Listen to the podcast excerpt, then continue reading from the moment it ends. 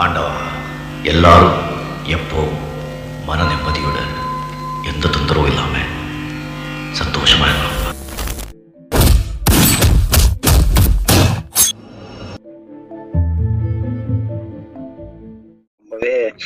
இதுக்கெல்லாம் காரணம் என்னன்னாக்கா அமெரிக்காவுக்கு எப்பவுமே உள்நாட்டு பிரச்சனை எல்லாம் விடவும் வெளிநாட்டு சங்கதிகள் தான் அதிகமா இருக்கிறதுனாலே நம்ம வெளியில போக வேண்டியது அதிகமா இருக்கிறது. ஸோ இப்போ கூட நம்ம அமெரிக்காவை பத்தி ஒரு விஷயம் பார்க்க தான் போறோம். ஏன்னா இப்போ ரூஸ்வெல்ட் மறைஞ்சு அதுக்கு பிறகு ட்ரூமன் வந்து அதுக்கு பிறகு ஐசனோவர் வந்துட்டார் ஆட்சிக்கு. ஐசனோவர் காலகட்டத்தில் இது நடந்ததுனால திரும்ப அமெரிக்காவில் வந்து இந்த அமெரிக்காவில் இந்த நடந்த விஷயத்த ஒரு ஒரு பார்க்க வேண்டிய சூழ்நிலை இருக்கிறதுனால நம்ம அமெரிக்காவுக்கு திரும்ப வரோம் உள்நாட்டு சங்கதிக்காக. அமெரிக்காவினுடைய வெளி விவகார சங்கதிகள் தான் அதிகங்கிறதுனால தான் நமக்கு எல்லாம் இப்படி வெளி உலக யுத்தங்களை எல்லாம் நம்ம பார்க்கறது இருக்குது ஒரு பக்கம் இருக்குதுன்றாலும் உள்ளுக்குள்ள அப்பப்ப சின்ன சின்ன பிரச்சனைகள் வந்துகிட்டே தான் இருக்கும். சின்னதெல்லாம் சொல்ல முடியாது. பெரிய பிரச்சனைகள்லாம் கூட வரலாற்றில் நடந்துகிட்டே இருந்துச்சு. அப்படி ரொம்ப பெருசான ஒரு விஷயம் அன்னைக்கு நடந்துச்சு. இத்தனைக்கும் ஒரு பழைய குருடி கதவை தரடிங்கிற மாதிரி ஏற்கனவே இருந்துகிட்டு இருந்த ஒரு பிரச்சனை தான் அன்னைக்கு பூதாகரமா வெடிச்சிடுச்சு. ஐசனவருடைய ஆட்சி காலகட்டத்துல. அதுதான் கருப்பர்களுக்காக விடுதலை அளிச்ச ஒரே காரணத்துக்காக தன்னுடைய உயிரையே விட்ட ஆபரகாம் லிங்கனுக்கு அமெரிக்கர்கள் மத்தியில ரொம்ப மதிப்பும் மரியாதையும் எப்போதும் உண்டுதான். ஆனா அந்த மரியாதைக்கு அமெரிக்காவுடைய நிரந்தர கருப்பர் விரோத நடவடிக்கைகளுக்கும் எந்த சம்மந்தமுமே கிடையாது. ஏன்னா அவங்க ரத்தத்துல ஓடின விஷயம் கருப்பர்களை அடக்கணுங்கிறது. இது என்ன கலாட்டானாக்கா வேற வழியே கிடையாது. ஜீரணிச்சுதான் நம்ம ஆகணும். இருபதாம் நூற்றாண்டினுடைய நட்ட நடு சென்றுல வருஷங்கள்ல அமெரிக்காவில் மீண்டும் ஏற்பட்ட இனத்திவேஷ நடவடிக்கைகள். கருப்பர் புரட்சியும் அந்த தேசத்தினுடைய அத்தனை பளபளப்புக்கும் நடுவே வைக்கப்பட்ட இன்னொரு சாணி புற்றுன்னு தான் சொல்லணும். டூபாய்ஸுங்கக்கூடிய மகா ஒரு ஒரு மிகப்பெரிய ஒரு ஆசாமி அவர். ரொம்ப பெடி படிச்ச ஒரு பெரிய சிந்தனா அஹ் சிந்தாந்தன சித்தாந்தவாதி அவர். அவர் சொன்னாரு the problem of the twenty century is the problem of the colour லைன்னு சொன்னாரு. இருபதாம் நூற்றாண்டின் மிக முக்கிய பிரச்சனையே நிறவெறிதான் அப்படின்னு சொன்னாரு. அவர் என்னைக்கோ இதை சொல்லிட்டு போயிட்டாரு. அன்னைக்கெல்லாம் அவர் சொல்லும் போது எவனுமே கண்டுக்கல. அப்படி கொள் கண்டுகொள்ளாதனுடைய பலன் தான் அமெரிக்கா ஆயிரத்தி தொள்ளாயிரத்தி ஐம்பதுல மிகவும் அனுபவிச்சிச்சு. கரெக்டா இருபதாம் செஞ்சுரியில இத்தனைக்கும் அவ்வப்போது சட்டங்கள்லாம் போட்டு கருப்பர்களுக்கு சம உரிமை வேலை வாய்ப்பு உரிமை கல்வி உரிமைன்னு தனித்தனியா ஏற்பாடுகள்லாம் செஞ்சுட்டு தான் இருந்தாங்க. ஒவ்வொரு அதிபரும் தன்னால இயன்ற அளவுக்கு அல்லது தா விரும்பிய அளவுக்கு தேர்தல் முடிஞ்ச பின்னாடி கருப்பர் இனத்துக்காக என்னவாவது செய்யாமலாம் கிடையாது. ஆனா இந்த ஒரு விஷயத்துல மட்டும் அதிபர்கள் போட்டுக்கிற உத்தரவுகள் எல்லாமே மாநில அரசுகள் அப்படியே கடைபிடிக்கவே கடைபிடிக்காது. காரணம் அங்க ஜாதி கட்சிகள் மாதிரி இங்க இருக்கிற மாதிரி அங்க கருப்பர்களுடைய ஆதிக்கத்துக்கு பண்ணையார்களுக்காக ஆதரவா நடந்துக்க வேண்டிய கட்டாயம் அன்னைக்கு அந்தந்த மாநிலங்களுக்கும் இருந்தது. அத்தனை பேருமே நீக்ரோ விரோதிகள் தான். ஒரு வரியில சொல்லணும்னாக்கா அமெரிக்க நீக்ரோகளுக்கும் எல்லா உரிமைகளும் இருந்துச்சு. எல்லா சுதந்திரங்களும் இருந்துச்சு. எல்லா சௌகரியங்களும் இருந்துச்சு. ஆனா எல்லாமே பேப்பர்ல தான் இருந்துச்சு. நடைமுறையில சாத்தியமே கிடையாது. குறிப்பா அமெரிக்காவினுடைய தென் மாகாணங்கள்ல கருப்பர்களை பழையபடியே ஒரு மனுஷனா கூட கருதக்கூடிய அளவுக்கு மனோபாவம் தொடர்ந்து நடந்துகிட்டே இருந்துச்சு. ஐம்பதுகள்ல இந்த மனோபாவம் ரொம்ப ஜாஸ்தி ஆகிடுச்சு தான் பிரச்சனையே இப்ப. இதுதான் ஒரு அந்த நடந்த சா நம்ம ஏன் திரும்ப அமெரிக்காவுக்கு வந்ததுக்கான ஒரு சாராம்சம்னு வச்சுக்கோங்களேன். சப்ஜெக்டுக்கு போயிடலாம். ரெண்டு முக்கியமான சம்பவம் அன்னைக்கு அமெரிக்காவில் நடந்துச்சு. முதலாவது சம்பவம். கான்சாஸ் மாகாணத்தில் நடந்த லிண்டா பிரவுனுங்கிற ஒரு பள்ளி சிறுமி நீக்ரோ பெண்ணா அந்த பொண்ணு. அவளுடைய தந்தை என்ன பண்றாங்க தன்னுடைய மகளை ஒரு உயர்தர வெள்ளைக்கார பள்ளியில கொண்டு போய் சேர்க்கறதுக்கு முடிவு பண்ணாரு. ஆனா அந்த பள்ளிக்கூட நிர்வாகம் ஒரு நீக்ரோ பெண்ணை தன்னுடைய பள்ளியில சேர்த்தா அந்த பள்ளியினுடைய பரிசுத்தமே கெட்டுடும். அதனால நாங்க சேர்க்க மாட்டோம். எங்களுடைய லெகசி போயிடும் சொல்லி அந்த பொண்ணை சேர்க்க மாட்டோம்னு சொல்லிட்டாங்க. உடனே அவரு என்னையா நீங்க சம உரிமை அழிச்சு கிழிச்சீங்கன்னு சொல்லிட்டு கடுப்பான அந்த லிண்டாவனுடைய தந்தை கோர்ட்டுக்கு போயிட்டாரு. கான்சாஸ் உயர்நீதிமன்றம் அந்த கேஸை விசாரிக்கவும் ஆரம்பிச்சிருச்சு. கருப்பர்கள் சம்பந்தப்பட்ட விஷயங்கிறதுனால நீதிமன்றத்துல நீதி தான் வழங்க வேண்டும்லாம் அவசியமே கிடையாது அன்னைக்கு. எந்த அப்படின்னு நீதிபதி அன்னைக்கு நினைச்சிட்டாரு. அந்த அப்பாவி தந்த சற்றும் எதிர்பாராத விதமா பிரிவினைவாதிகளுக்கு சாதகமான தீர்ப்பையும் அந்த நீதிபதி கொடுத்துட்டாரு. அதாவது நீக்ரோ சிறுமி லிண்டாவை முழு வெள்ளையர் பள்ளிக்கு பள்ளியில சேர்க்கறதுக்கு மறுத்ததெல்லாம் ஒண்ணுமே தவறே கிடையாதுன்னு அந்த பள்ளிக்கு ஆதரவா அந்த நீதிபதி தீர்ப்பு கொடுத்துட்டாரு. அவ்வளவுதான். ஒட்டுமொத்த தென் மாகாணமும் நீக்ரோ இனத்தவர்களும் கொதித்து எழுந்துட்டாங்க. லிண்டாவனுடைய தந்தை இந்த இந்த விஷயத்த அதோட வெட்டுறதுக்கும் விரும்புறதா இல்ல. என்னதான் ஆகுதுன்னு பாத்துடலான்னு கேஸ சுப்ரீம் கோர்ட்டுக்கும் எடுத்துன்னு போயிட்டாரு. Linda Brown versus boundary education கேசஸ்னு சொல்லிட்டு இன்னைக்கும் புகழ்பெற்ற அந்த சரித்திரமா இந்த கேஸை பத்தி நீங்க கூகுள்ல போட்டீங்கனாலே தெரியும். அமெரிக்க சரித்திரத்துல இடம்பெற்றுவிட்ட அந்த ஒரு வழக்கு சுப்ரீம் கோர்ட் வழங்கிய தீர்ப்பும் சரித்திர முக்கியமா முக்கியத்துவம் வாய்ந்தது கருப்பினருடைய சரித்திரத்துல. கீழ்மட்டத்துல இனத்துவேஷம் இன்னும் வேரோடி இருந்தாலும் அமெரிக்க நீதித்துறை சமத்துவத்துக்கு மதிப்பளிக்கிறதுங்கிறது தான் நிரூபிக்க விதமா அந்த தீர்ப்புல கான்சாஸ் பெடரல் நீதிமன்றத்தை கடுமையா விமர்சிச்சு சுப்ரீம் கோர்ட். அமெரிக்க அரசியல் அமைப்பு சட்டத்தையே அந்த நீதிமன்றம் அவமதித்து விட்டதா கண்டிச்சு நீதிபதிகள் லிண்டா தாராளமா வெள்ளையில் வெள்ளையினத்தினருடைய பள்ளிக்கூடத்துல படிக்கலாம்னு சொல்லி தீர்ப்பையும் கொடுத்தாங்க சுப்ரீம் கோர்ட் நாலு பேராவுக்குள்ள இந்த கதையை நம்ம எழுதி முடிச்சிட்டா கூட இடைப்பட்ட காலத்துல நடந்த விஷயங்களும் எழுந்த புரட்சிகளும் கொஞ்சம் நஞ்சம் கிடையாது. இந்த பல் இந்த பெண்ணை எப்படி நீ ஸ்கூல்ல சேர்க்கலன்றதுக்காக கருப்பினத்தவர்கள் ஒட்டு மொத்தமா கொந்தளிச்சிட்டாங்க அன்னைக்கு தென்மாகாணம் முழுக்க. இதுக்காக கருப்பர் இன மக்கள் வெகுண்டு தினசரி போராட்டம் தர்ணாக்கள்னு நடத்த ஆரம்பிச்சு அதனுடைய விளைவு ஏகப்பட்ட அடக்குமுறைகளும் அவங்க சந்திச்ச வேண்டிய வந்துச்சு. லிண்டா கேஸ்ல சுப்ரீம் கோர்ட் அளித்த தீர்ப்புக்கு அப்புறமும் ஒன்பது நீக்ரோ மாணவர்கள் பரிச்சாத்தமா அரகான்சனுடைய மாகாணத்துல இருக்கக்கூடிய லிட்டில் ராக்குங்கிற இடத்துல இருந்து வெள்ளையர் பள்ளிகளுக்கு படிக்கிறதுக்கு அனுப்பி வைக்கப்பட்டாங்க. இதுக்காகவே கொண்டு போய் நாங்க சேர்க்கிறோம்னு ஆனா சக மாணவர்களே அவர்களை ஏற்க மறுத்து வன்முறையில இறங்க விளைவு ராணுவத்தையே அங்க அனுப்ப வேண்டியிருந்துச்சு அரசுக்கு. மாநில அரசுகள்லயும் மத்திய அரசுலயும் கூட கருப்பர்களுக்கு பிரதிநிதித்துவம் அளிக்கப்பட்டிருந்தா காலம் அது. அப்படியும் அமெரிக்கர்களுடைய மனசுல வேரோடி இருந்த இனத்துவேஷம் அடங்க மாட்டேன்னு அடம் பிடிச்சு ஆடிக்கிட்டு இருந்த காலகட்டம் அது. இது ஒரு சம்பவம் ஓகேவா இன்னொரு சம்பவம் சரித்திர பிரசித்தி பெற்றது. அது என்னன்னா அலாபாமா மாகாணத்துல மான்கமரிங்கிற இடத்துல ரோசா ஃபாக்ஸ்ங்கிற ஒரு பெண்மணி அங்க வசிச்சிட்டு இருந்தாங்க. கருப்பறின பெண்ணு இவங்க. ஒரு நாள் இவங்க என்ன பண்ணாங்க? பேருந்துல பயணம் பண்ணிட்டு இருக்கும்போது அடுத்த ஸ்டாப்ல எங்கேயோ ஏறிய வெள்ளையரு தான் எழுந்து இவர் உட்காரதுக்கு இடம் கொடுக்க ஒரு மறுத்த விஷயம் அது. அது விவகாரம் ஆயிடுச்சு. பூதாகரமாவே ஆயிடுச்சு. அலபாமாவில் ஒரு சட்டம். பேருந்துல நீகிரோ பெண்கள் பொது இடத்துல உட்காரக்கூடாது. வீட்டுக்கு விலக்கான பெண்கள் மாதிரி ஒரு மூலையில அவங்களுக்குன்னு ஒதுக்கப்பட்ட இடத்துல தான் உட்காரணும். நம்ம ஊர்ல வயசானவங்க ஊனமுற்றோர்களும் ஒரு சீட் ஒதுக்கும் பாத்தீங்களா? அந்த மாதிரிதான் அங்க நீக்ரோ பெண்களுக்கு ஒரு சீட் ஒதுக்கி வச்சிருப்பாங்க. அது எப்படி ஒரு நீக்ரோ பெண்ணு மத்த சீட்ல உட்காந்துடுறதும் இல்லாம கலாட்டாவுக்கு வேற அந்த பொண்ணு பண்ணுமான்னு சொல்லிட்டு அலாபாமா சிடி போலீஸும் ரோசா பாக்ஸை கைது செஞ்சிருச்சு. அந்த நீக்ரோ பெண்ணை கைது செஞ்சிருச்சு. இது மாகாணம் முழுசும் மிகப்பெரிய அளவுக்கு கொந்தளிப்பாயிடுச்சு. நீக்ரோக்கள் நாங்க இனிமேலும் அமெரிக்கால வாழ்றதா இல்ல பூண்டோடு எரிச்சுக்கிட்டு சாகிறதான்னு கேட்டு நீதி கேட்டு நெடும் பயணம் மேற்கொள்றதுக்கு தயாராயிட்டாங்க. கண்டன ஊர்வலமும் பொது பொதுக்கூட்டமும் அல்லோலகள் பற்றுச்சு அமெரிக்கா அன்னைக்கு. கொடி பிடிச்சவங்க எல்லாம் தடி தண்டல்கார தண்டல்காரன் மாதிரி தடியடிக்கு தடியடி வேற ஒரு பக்கம் நடத்த ஆரம்பிச்சிருச்சு அரசு. அடின்னா மாட்டடி காட்டடி நீங்கிறவங்களை கண்டாலே அடி விழுகிற அளவுக்கு அன்னைக்கு ராணுவம் கட்டு கடக்காம செயல்பட ஆரம்பிச்சிருச்சு ஒரு பக்கம் நீக்கிறவங்களும் நாங்க இதை விட்டுறதாவே இல்லைன்ற அளவுக்கு கொதித்து எழுந்துட்டாங்க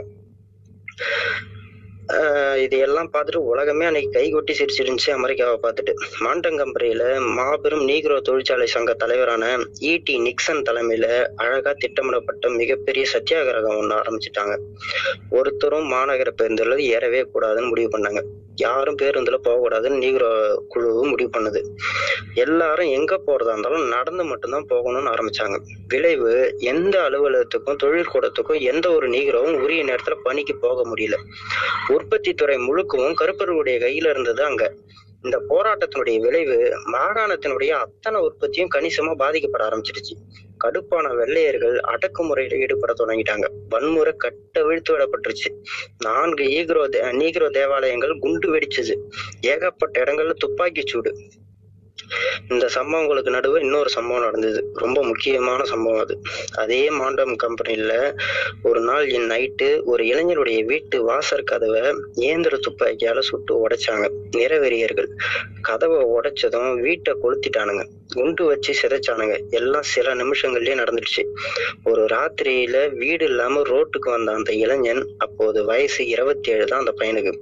அந்த வயசுலயே படிச்சு டாக்டர் பட்டமும் பெற்று ஒரு புத்திசாலியான நீக்ரோ இன தலைவனாக உருப்பெற்றிருந்த அந்த இளைஞன் doctor Martin Luther King junior. அதுதான். அந்த சம்பவம் தான் ஆரம்பம். மாட்டங்கம்பரியில தொடங்கிய அந்த கருப்பர் புரட்சி அடுத்த சில வருஷங்கள்ல தேசம் முழுவதும் பத்திக்கிச்சு. தென் மாகாணத்திலிருந்து அத்தனை வெள்ளையர்களும் ஒட்டு மொத்தமா கருப்பர்களை ஒழிச்சு கட்டணும்ன்ற வெறியோட அடுத்தடுத்து ஆயிரம் ஆயிரம் அடக்குமுறைகளை கட்டுவிழ்த்து விட வெகுட்டெழுந்த கருப்பர் இனத்தவர்களும் அமைதியாக போராட சொல்லி ஊக்குவித்து பக்க பலமா நின்னு கொடி பிடிச்சு மார்ட்டின் லூதர் கிங்கனுடைய வாழ்க்கை அமெரிக்க சரித்திரத்துல அழியா புகழ். ரோசா பாக்ஸோடைய வாழ்க்கையை மறந்து விட்டோமே அந்த வழக்கு ஒண்ணு போயிட்டு இருந்துச்சு அந்த வழக்கையை நம்ம மறந்துட்டோம். நல்ல வேலையா என்னன்னா இம்முறையும் நீதிமன்றம் நீக்ரோவுக்கு ஆதரவா தான் தீர்ப்பளிச்சதுனால கொஞ்சம் தலை நிமிர முடிஞ்சது அமெரிக்காவால. அந்த டவுன் போலீஸ் அந்த டவுன் போலீஸுடைய பேருந்துகளில் இடஒதுக்கீடு செய்யக்கூடாதுங்கிற தீர்ப்பையும் கொடுத்துடுச்சு அமெரிக்க சுப்ரீம் கோர்ட் ஆனா நீக்ரோக்கள் கேட்டது பேருந்துல இடம் கிடையாது. மற்ற சமூகத்தினருடைய மனசுலதான் இடம் கேட்டாங்க. சமூக சமூகம் சமமாக நடத்த சொல்லி கேட்டாங்க. அந்தஸ்து எப்படின்னு தான் என்ன? ஒரு சக மனுஷனு கூடவா கூட எங்களை மதிக்க கூடாதுங்கிறது தான் அவங்களுடைய கோரிக்கையாவே அப்ப இருந்தது. நியாயமான கேள்விதான். அர்த்தமுள்ள கேள்விதான். அவசியமா பரிசீலிக்கப்பட வேண்டிய ஒரு கேள்வியும் கூட. ஆனா அமெரிக்கர்களுடைய இயல்பே நிறத்துவேஷம் தான் அந்த கேள்வியை பத்திலாம் அவங்க நினைக்கவே கிடையாது. அடுத்த பத்து வருஷம் அமெரிக்காவினுடைய நீக்ரோக்கள் நடத்திய போராட்டங்களும் பொதுக்கூட்டங்களும் கொஞ்சம் நஞ்சம் கிடையாது. மார்ட்டின் லூதர் கிங் எழுச்சியூட்டும் பிரசங்கங்கள் மட்டும்தான் அப்போது அவர்களுடைய ஒரே பிரதான ஆயுதமே. காந்தியின் சத்தியாகிரகத்தால கவரப்பட்ட மார்ட்டின் லூதர் கிங் அறப்போர் தான் எந்த பிரச்சனைக்கும் உறுதியான தீர்வை தரும்னு திடமா நம்பின ஒரு மனுஷன்.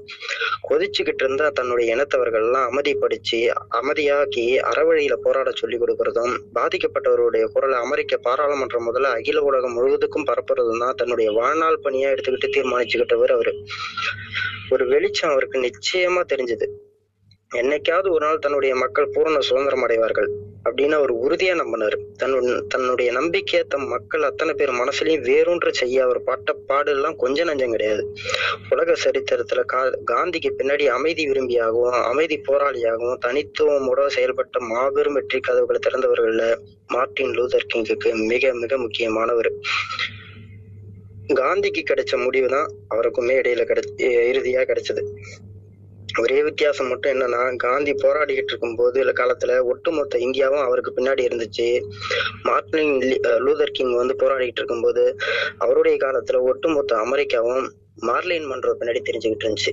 அவருடைய விஷயத்து அவர் அதையெல்லாம் ஒன்று திரட்டுறதுக்கு தான் மார்ட்டின் லூதர் கிங் அவ்வளவு பெருசா போராடிக்கிட்டு இருக்க வேண்டிய தேவை இருந்தது. எப்படி கிரிமினல்கள்லாம் மனசை புரிஞ்சு கொள்றது கஷ்டமோ அதே மாதிரிதான் ஒட்டுமொத்த மானுட சமூகத்தினுடைய மீதும் கருணை பீரிட்டு தன்னலம் மறந்து உழைக்கிற புனிதர்களுடைய மனசையும் புரிஞ்சுக்கிறது ரொம்ப கஷ்டம். ஒரு பேச்சுக்கு சொல்லலாம். மார்ட்டின் லூதர் கிங் என்ன பெருசா செஞ்சுட்டாரு? பாதிக்கப்பட்ட சமூகத்துல பிறந்தவர். அதனால அவங்களுக்காக உழைச்சாரு. அப்படின்னு ஒரே வரியில சொல்லிடலாம்.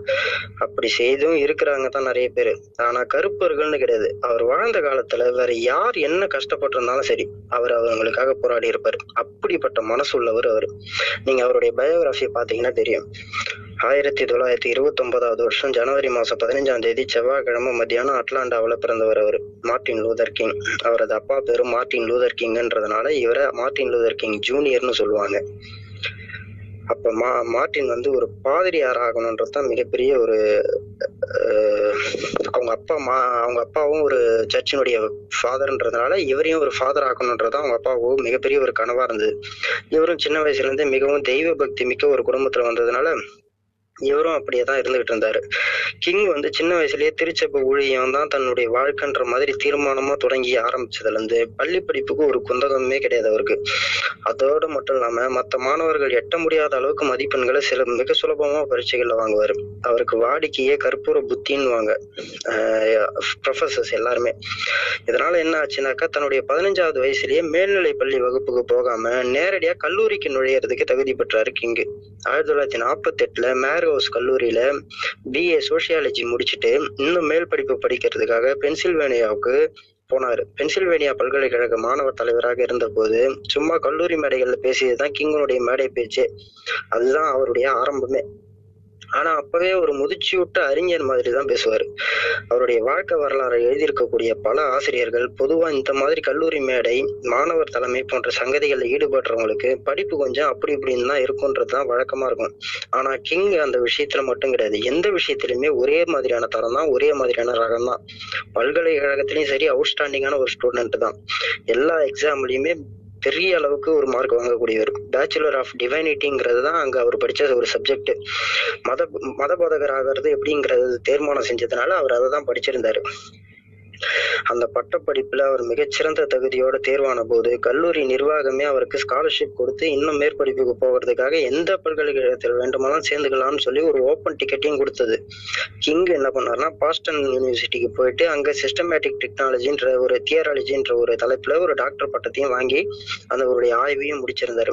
முழுவதும் நம்பிக்கை பூர்வமான உணர்வு பூர்வமானங்கிற விஷயத்த அறிவியல் பூர்வமா மத மதம்ங்கிற விஷயத்த எப்படி அறிவியல் பூர்வமா அணுகணும் ஆராயணுங்கிறத தான் கிங் இளம் வயதுல இருந்தே இருந்து வந்த ஒரே விருப்பம். அவருடைய குடும்ப பின்னணி இதுக்கு காரணமாகவும் இருந்திருக்கலாம்னு வச்சுக்கோங்க. அவர் தன்னுடைய எதிர்காலம் குறித்து தீர்மானித்திருந்த பாதையும் அதுக்கு ஒரு காரணம். எப்படியோ வெற்றிகரமா ஆய்வெல்லாம் முடிச்சு டாக்டர் மார்ட்டின் லூதர் கிங்க ஆயிட்டாரு. கிங் ஜூனியர் அதோட வாது தன்னுடைய படிப்பை நிறுத்தி கொண்டாரான்னு கேட்டோம்னாக்கா அதுவும் இல்லை. ஹார்வர்டு யூனிவர்சிட்டிக்கு போயிட்டு அங்கேயும் ஒரு ஆராய்ச்சி செஞ்சு இந்த முன்னூறு டாக்டரையும் பட்டு படிப்பையும் பட்ட படிப்பையும் வாங்கினாரு. இதுவும் போதாதுன்னு ஏகப்பட்ட பல்கலைக்கழகங்கள்ல இருந்து அவருக்கு ஒரு கௌரவ கௌரவ டாக்டர் பட்டங்கள் வேற வந்திருந்தது. படிச்சு முடிச்ச பிறகு மாண்டங்கம்பரியில ஒரு உள்ள ஒரு பாப்டிஸ்டுங்கிற ஒரு சர்ச்சுக்கு போயிட்டு இறை ஊழியம் செய்யணும்னு அழைப்பு வந்துச்சு. பாதிரியாக அங்க ஃபாதராக அங்க போயிட்டு ஜாயின் பண்ணார். மார்ட்டின் லூதர் கிங் மாண்டங்கம்பரிக்கு போய் சேர்ந்த போதுதான் அந்த ரோசா பாக்ஸ் விவகாரமும் அங்கே விஸ்வரூபம் எடுக்க தொடங்கி இருந்துச்சு கருப்பர்களாக பிறந்து எங்கள் பாவம் என்றால் பாவியாக இருந்து விட்டு போவதில் எங்களுக்கு ஒரு கஷ்டமும் கிடையாது. ஆனா சக மனிதனுடைய உணர்வுகளை புரிந்து கொள்ளாம போறது முடியாம போறதுக்கு இப்படி தம் சொந்த பாவச்சுமையை ஏறிக்கிட்டே போறவங்களுக்கும் நான் பரிதாபப்படுறேன்னு பிரார்த்திக்கிறவனும் செய்யறேன்னு சொன்னவரும் மார்ட்டின் லூதர் கிங். இயேசுவையே அடியொத்த மாதிரியும் காந்தியவே அடியொத்த மாதிரியும் அப்படி ஒரு அகிம்சையுடைய மனுஷன் அவரு. அடங்கி போதல்ங்கிற ஒரு சிந்தனை ஒரு போதும் அவருக்கு உண்டானதே கிடையாது. மாறா வன்முறையை பிரயோகிக்க கூடாதுங்கிறது வெள்ளையர்களுக்கு அதே முறையில அதுல அந்த வன்முறையை கூடவே கூடாதுங்கிறதுலயும் அவர் தெளிவா இருந்தார். தன்னுடைய பல மேடை பேச்சுகள்ல அவர் மகாத்மா காந்தியவே மேற்கோள் காட்டுவார். எந்த ஒரு மக்கள் சமூகத்தினுடைய பூரண சுதந்திரமோ வன்முறையால கிடைச்சதே கிடையாது அப்படிங்கிறத அழுத்த திருத்தமா பல முறை சொல்லியிருக்கிறாரு அவர். கிங் ஒரு அகசாய பேச்சாளர். பேச ஆரம்பிச்ச மணிக்கணக்கில் கூட்டம் போதையில அப்படியே கிறங்கி கிடக்குற மாதிரி இருக்கும் அந்த கூட்டமே. அப்படி பேசுவார். இன்னைக்கு அதிர்ஷ்டவசமா புத்தகங்களாகவும் இணையதளங்கள்ல நமக்கு வாசிக்கவும் கிடைக்கிறது. நீதி போதகனைகளை கூட எப்படி போதனை வாசனை இல்லாம சொல்ல முடியுங்கிறதுல கிங்கனுடைய பேச்சு மிகச்சிறந்த உதாரணமான ஒண்ணு. எல்லா பேச்சுகளையுமே கிட்டத்தட்ட காலம் சென்ற நமது திருக்குறள் மாதிரி அவங்க அப்படிதான் ஆரம்பிப்பாரு. ஆனா போக போக பேச்சினுடைய வீரியம் கூ- கூடிக்கிட்டே போகும். பேச்சு வந்து வசனங்கள் கவிதைகளா கவிதைகள் காவியமா அப்படியே உருப்பெற்று விடுதலை வேட்கையாவும் அறம் சார்ந்த நெறிமுறைகளையும் அமைதி போராட்டத்தினுடைய வலிமையை இன்ஜெக்ஷன் மாதிரி நரம்புகளை ஏத்தி விடுறதுல கிங்க்கு வந்து ஒரு ஸ்பெஷாலிட்டினே சொல்லலாம் அவருடைய பேச்சு. ரோசா பாக்ஸ் விவகாரத்தை தொடர்ந்து மாண்டங்கம்பரியில் நடந்த புகழ்பெற்ற அந்த முன்னூத்தி எண்பத்தி ஓராவது நாள் பேருந்து புறக்கணிப்பு போராட்டத்தை முன்னின்று வழிநடத்தி பெருவெற்றி அடை செய்ததுதான் மார்ட்டின் லூதர் கிங்குடைய வெற்றி தொடக்கம். மனித உரிமை போராட்டங்கள்ல கலந்து கொண்டதுக்காக கிட்டத்தட்ட முப்பது முறை அந்த காலகட்டத்துல அவர் கைது செய்யப்பட்டாரு. ஆயிரத்தி தொள்ளாயிரத்தி ஐம்பத்தஞ்சு டு ஐம்பத்தாறு வரைக்குமே.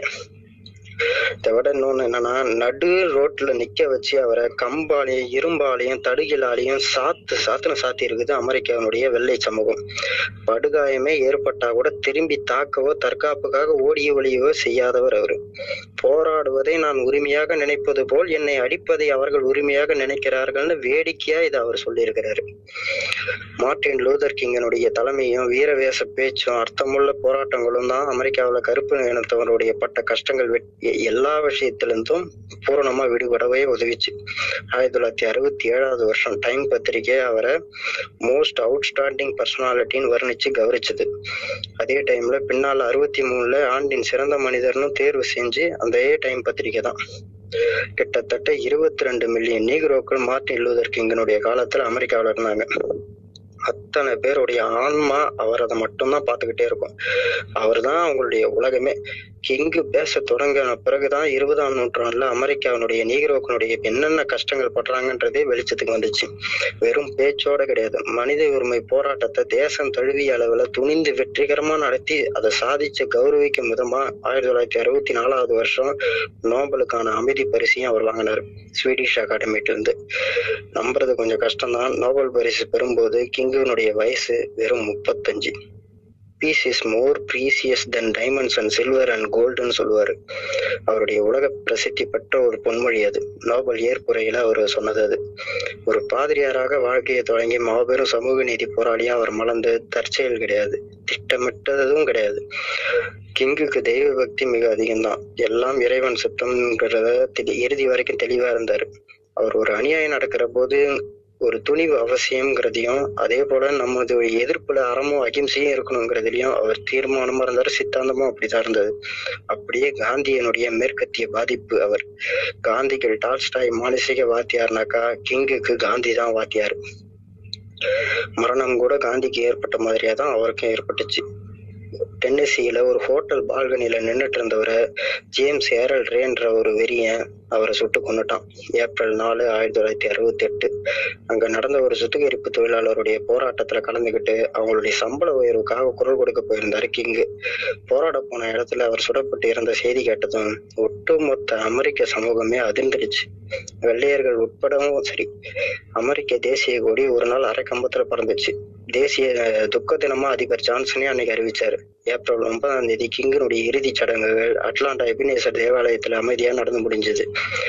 சுட்டவனுக்கு ஒன்பது தொண்ணூத்தி ஒன்பது வருஷ சிறை தண்டனை நீதிமன்ற தீர்ப்பு சொன்னிச்சு. இந்த தொடர்ல மார்ட்டின் லூதர் கிங் குறித்து இந்த சிறை குறிப்பு மட்டும்தான் என்னால எழுத முடியுது. உண்மையிலேயே அவர் பக்கம் பக்கமா அமெரிக்க சரித்திரத்துல பேசப்படக்கூடிய ஒரு மனுஷன். ஏராளமான சம்பவங்களோட அவரை விவரிக்கலாம். நிகரற்ற போராட்ட வாழ்க்கை அவருடையது. கிங்கு தோன்றாம இருந்திருந்தாக்கா அமெரிக்க கற்பவர்களுடைய கதி இருபதாம் நூற்றாண்டுல எப்படியெல்லாம் ஆகியிருக்கும்னு நினைச்சு கூட பார்க்க முடியாது. பல யுகங்கள்லாம் எழுதியே இருக்கிறாங்க. அதுல ஒண்ணு மட்டும் சொல்லி இந்த அத்தியாயத்தையே நம்ம முடிச்சிடலாம்.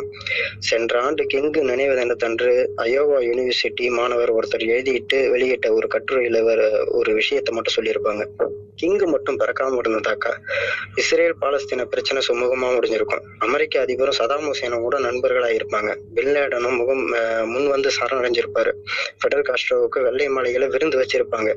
ஆனா நாங்க தான் ஆதிவாசிகள் போல கனக அஹ், காடுகள்ல ஒளிஞ்சு வாழ வேண்டியதா இருந்திருக்கும் அப்படின்னு சொல்லுவாங்க. இதனுடைய அர்த்தங்கள்லாம் உங்களுக்கு தெரியுமான்னு தெரியல. இந்த நாலுங்க வரியை விளக்கணும்னா கூட நான் நானூறு சரித்திரத்தை சொல்ல வேண்டியது இருக்கும். பட் அந்த கதி கவிதையினுடைய உண்மையான சாராம்சம் சரித்திரம் தெரிஞ்சவங்க எல்லாருக்குமே தெரியும். ஸோ இதோட நம்ம கிங்கனுடைய அத்தியாயத்தை முடிச்சிடலாம். ஒரு டூ மினிட்ஸ் மட்டும் டைம் கொடுத்துருங்க அடுத்து பேசலாம் திரும்ப. ஓகே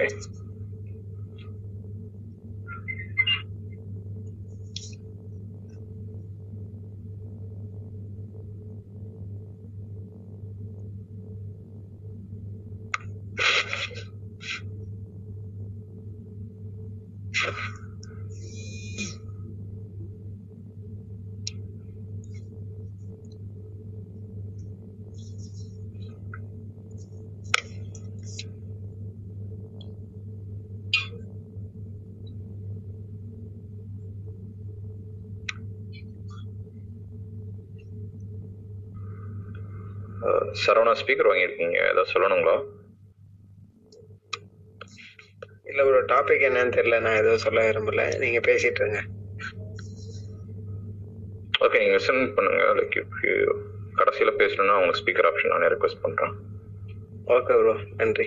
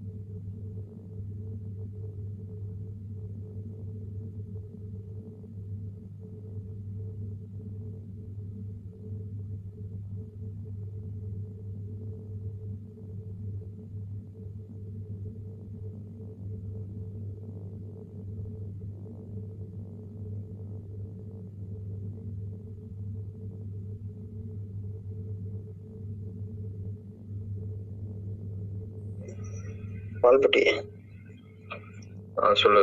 கேக்குதுல்ல? கேட்குது கேட்குது சரி, அதான் வெளில போயிடுச்சு அதுதான் கேட்டேன். சரி ஓகே நம்ம அமெரிக்க சரித்திரத்துல பேசுறதுனால நடுவில் இந்த மாதிரியான தலைவர்களுடைய வாழ்க்கையை நம்ம மறுக்க முடியாம வெளில போயிட முடியாது. ஸோ அதனாலயே அவங்கள பேசி ஆகணும். பேசலன்னா மிகப்பெரிய ஒரு பாவம் அது. அந்த சரித்திரத்துல அவங்களும் முக்கியமானவங்கன்றதுனாலயே நம்ம பேச வேண்டியதாயிடுச்சு. சரி திரும்பவும் அந்த பனிப்போருக்கு நம்ம வருவோம். ஆயிரத்தி தொள்ளாயிரத்தி ஐம்பதுல அமெரிக்க சரித்திரத்தை சந்தித்த அரசியல் ரீதியிலான வெற்றிக்கும் தோல்விகளுக்கும் கலாச்சார ரீதியால புதிய மாறுதல்களுக்கும் அங்கே ஏற்பட்ட மனித உரிமை போராட்டங்களுக்கும் நம்ம இப்ப பேசுற மாதிரியான நீக்கிற பிரச்சனைகளுக்கும் மிக மிக முக்கியமானது இருபதாம் நூற்றாண்டினுடைய ஆரம்பத்திலேயே நவீன அமெரிக்காங்கிற வர்ணிப்புக்கு ஏற்ப அந்த நாடு வளர தொடங்கி விட்டாந்தாலும் ஐம்பதுகள்ல தான் அமெரிக்காவை முழுமையான ஒரு நவீன முகமே வெளிப்பட தொடங்குச்சு. ஒரு பக்கம் அந்த நீக்ரோக்கள் போராடி போராடி தங்களுடைய உரிமைகளை நிலைகா நிலைநாட்டிக்கிட்டு இருக்கும் போதே மறுபக்கம் டெக்னாலஜியில அமெரிக்கா பல பல முன்னேற்றங்களை பார்த்துக்கிட்டு இருந்துச்சு அன்னைக்கு. குட்டி குட்டி வீட்டு உபயோக பொருட்கள்ல இருந்து அணு ஆராய்ச்சி வரைக்கும் எல்லாவற்றிலையுமே பொருட்கள்ல இருந்து அணு அஹ் அஹ் ஒரு தினசரி ஏதாவது ஒரு புதிய கண்டுபிடிப்பு உருவாக்கிக்கிட்டே இருப்பாங்க. அறிமுகப்படுத்திக்கிட்டே இருப்பாங்க. ஆயிரத்தி தொள்ளாயிரத்தி ஐம்பதாவது வருஷத்து வரைக்கும் புழக்கத்துல இருந்து வந்த ஒரு ரூம் சைஸ் பெரிய கம்ப்யூட்டரை ஒரு ராத்திரியில டேபிள் சைஸுக்கு மாத்திட்டாங்க. இந்த மாதிரி கம்ப்யூட்டர் மட்டுமே கிடையாது. எல்லா விஷயத்திலுமே இந்த மாதிரியான அதி அதிரடியான ஒரு மாறுதல்களை அந்த தேசம் புதுசு புதுசா அறிமுகப்படுத்த தொடங்கிச்சு அப்பதான். உண்மையிலேயே கம்யூனிஸ்ட் எதிர்ப்பு நடவடிக்கைகள்ல அரசியல் ரீதியா அப்போ எப்போ அமெரிக்கா சந்திச்ச தேர்ந்த தோல்விகளை விட ஓரளவு ஈடுகட்ட முடியும்னாக்கா இந்த மாதிரி தொழில்நுட்ப புரட்சியினாலதான் ரஷ்யாவுக்கு நம்ம எதிரான நடவடிக்கைகளில் நிறையவே தடுமாற முடியாம அமெரிக்கா ஒரு ஸ்டாண்டர்டா ஆக முடியும்னா தொழில்நுட்ப விஷயத்துல நம்ம ஸ்ட்ராங் ஆகணும்னு முடிவு பண்ணுச்சு அமெரிக்கா அப்பதான். இந்த மாதிரி புரட்சியாக காட்டிக்காம இது விஷயத்தெல்லாம் ரொம்ப சைலண்டாவே இந்த காரியத்தெல்லாம் அப்ப இன்னொரு தளத்துல செஞ்சுக்கிட்டு இருந்தது சோவியத் யூனியன். தனது ஒட்டுமொத்த கவனத்தையுமே விண்வெளி ஆராய்ச்சியில குவிக்க தொண்டி கொண்டு இருந்த தேசம் அது. அப்பெல்லாம் அமெரிக்காவுக்கு இருந்த பயத்தை விவரிக்கவே முடியாது. வெளியெல்லாம் சொல்லிக்க முடியலனா கூட அமெரிக்கா ரஷ்யாவினுடைய பனிப்போர் அடுத்த அத்தியாயம் தரையிலேயே கிடையாது விண்வெளியில தான் நடக்க போகுதுன்னு உலக உலகமே காத்துக்கிட்டு இருந்துச்சு இதுக்கு உதாரணமா ரெண்டு பேரும் விண்வெளியில அடுத்த ஆராய்ச்சிகளை யார் செய்ய போறோம்னு போட்டி போட்டுக்கிட்டு இருந்தாங்க அப்ப. இது இது எத்தனை தூரம் தன்னுடைய ஆராய்ச்சியில முன்னேறி இருக்கிறாங்க யார் எவ்வளவு தூரம் என்ன பண்ண போறாங்கன்றதுக்காக ரெண்டு பேரும் போட்டி போட்டுக்கிட்டு அந்த டைம்ல வந்துட்டு மிகப்பெரிய விஷயங்கள்லாம் பண்ணாங்க. அது என்னன்னாக்கா ஒரு தே ஒவ்வொரு தேசமும் அமெரிக்காவில என்னென்ன விண்வெளி ஆராய்ச்சிகள்லாம் பண்ண போறாங்கன்னு அம்- சோவியத் யூனியன் அந்த நாட்டிலேயே ஒரு உளவாளிகளை அமைக்கும். உளவாளிகள்னா ஒருத்தர் கிடையாது. நாடு முழுக்க அமைக்கும். இதே போல அமெரிக்காவும் சோவியத் யூனியன்ல அந்த நாடு என்னென்ன மாதிரியான ஆராய்ச்சிகள்லாம் ஈடுபட்டு இருக்குன்னு சொல்லிட்டு இவர்களுடைய உளவாளிகளை அங்க அமைக்க வேண்டியது உளவாளிகள் அமைக்கிறதுங்கிறத முத முதல்ல உலகத்துக்கே கத்துக் கொடுத்தது அமெரிக்கா தான் அந்த விஷயத்துல. விவகாரமே இங்கதான் ஆரம்பிச்சது. எல்லா தேசங்களுக்குமே உளவாளிகள் உண்டு. உளவாளிங்கிறது உளவு உளவு பாக்குறதுங்கிறது ராஜதந்திர நடவடிக்கைகள்ல ஒண்ணுதானா கூட. பிரச்சனை என்னன்னா அந்த விஷயத்துல மாட்டிக்கிட்டா கதை கந்தலாயிடும். சம்பந்தப்பட்ட உளவாளி கதியும் அவ்வளவுதான். சம்பந்தப்பட்ட தேசத்தினுடைய பேருமே ரிப்பேர் ஆயிடும். ரொம்ப ரொம்ப ஜாக்கிரதையா செய்ய வேண்டிய ஒரு காரியம் அது. விசிட்டிங் கார்டே செய்ய இல்லாம செய்ய வேண்டிய ஒரு வேலை அது.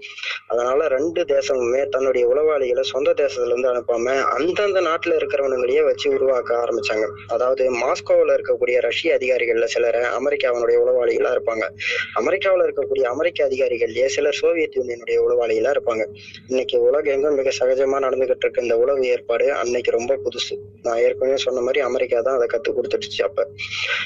ராணுவ அரசியல் வல்லுநர்கள்லாம் இதை வந்து பல தேசத்துல சொல்லியிருக்கிறாங்க. உலகப் போருக்கு பிந்தைய ஜெர்மனியில வசிச்சு வந்த பல ராணுவ ஜெனரல்கள் தன்னுடைய வாழ்க்கை வரலாறுகள்லாம் இந்த உளவாளிகளை பத்தின பெரிய போராட்டங்களையும் அவங்களை எப்படி கண்டுபிடிச்சிருக்கிறோம் அது நிறைய பேர் எப்படி கொண்டு இருக்கிறோன்றது வரைக்கும் எழுதி எழுதியிருக்கிறாங்க. ஸோ உளவு பார்க்குறன்ற ஒரு சப்ஜெக்டுக்காகவே தான் நம்ம இதை சொல்ல வேண்டியது இருக்குது மேற்கொண்டு நம்ம எங்களுடைய பணிப்பொருளே போயிடலாம். அமெரிக்கா கண்டுபிடிச்சிருந்தாலுமே இந்த உளவு விஷயத்துல ரஷ்யா தான் ரொம்பவே வெற்றிகரமா யூஸ் பண்ணுச்சு. காரணம் என்னன்னா ஏற்கனவே பார்க்குற அத்தனை பேரையும் சோவியத் உளவாளின்னு சொல்லி சந்தேகப்பட்ட ஒரு அமெரிக்க அரசியல நேத்து அரசியல்வாதி ஒருத்தரை பத்தி நம்ம நேத்தே பேசியிருப்போம். ஞாபகம் இருக்கும்னு நினைக்கிறேங்க உங்களுக்குலாம் நேத்து இருந்தவங்களுக்கு. இதான் சாக்குன்னு அதனால அமெரிக்கா என்ன பண்ணுச்சு? சரி ஓகே உளவாளிகளை பத்தி பெருசாலாம் நம்ம டீம் ஃபார்ம் பண்ணி அவங்களை கைது பண்ற வேலை எல்லாம் பண்ண தேவையில்ல. இதனால நம்ம பேர் தான் ரொம்ப கெடுது. உள்நாட்டு அரசியல்வாதிகள் இதனால குழப்புறாங்கன்னு சொல்லிட்டு கொஞ்சம் விட்டுருந்துச்சு. இதான் சாக்குன்னு சொல்லி நேரம் பார்த்து தன்னுடைய உளவாளிகளை வேற ஏதோ ஒரு ஹோட்டல் பிரான்ச் தொடங்குற மாதிரி ஊருக்கு ஒரு உளவாளின்ற அளவுக்கு சோவியத் யூனியன் அமெரிக்காவில் உட்கார வச்சுச்சு. இந்த இரு தேசங்களுமே தன்னுடைய ஒற்றர்கள் உளவாளிகளுக்கு மூணு கட்டளைகள் தான்.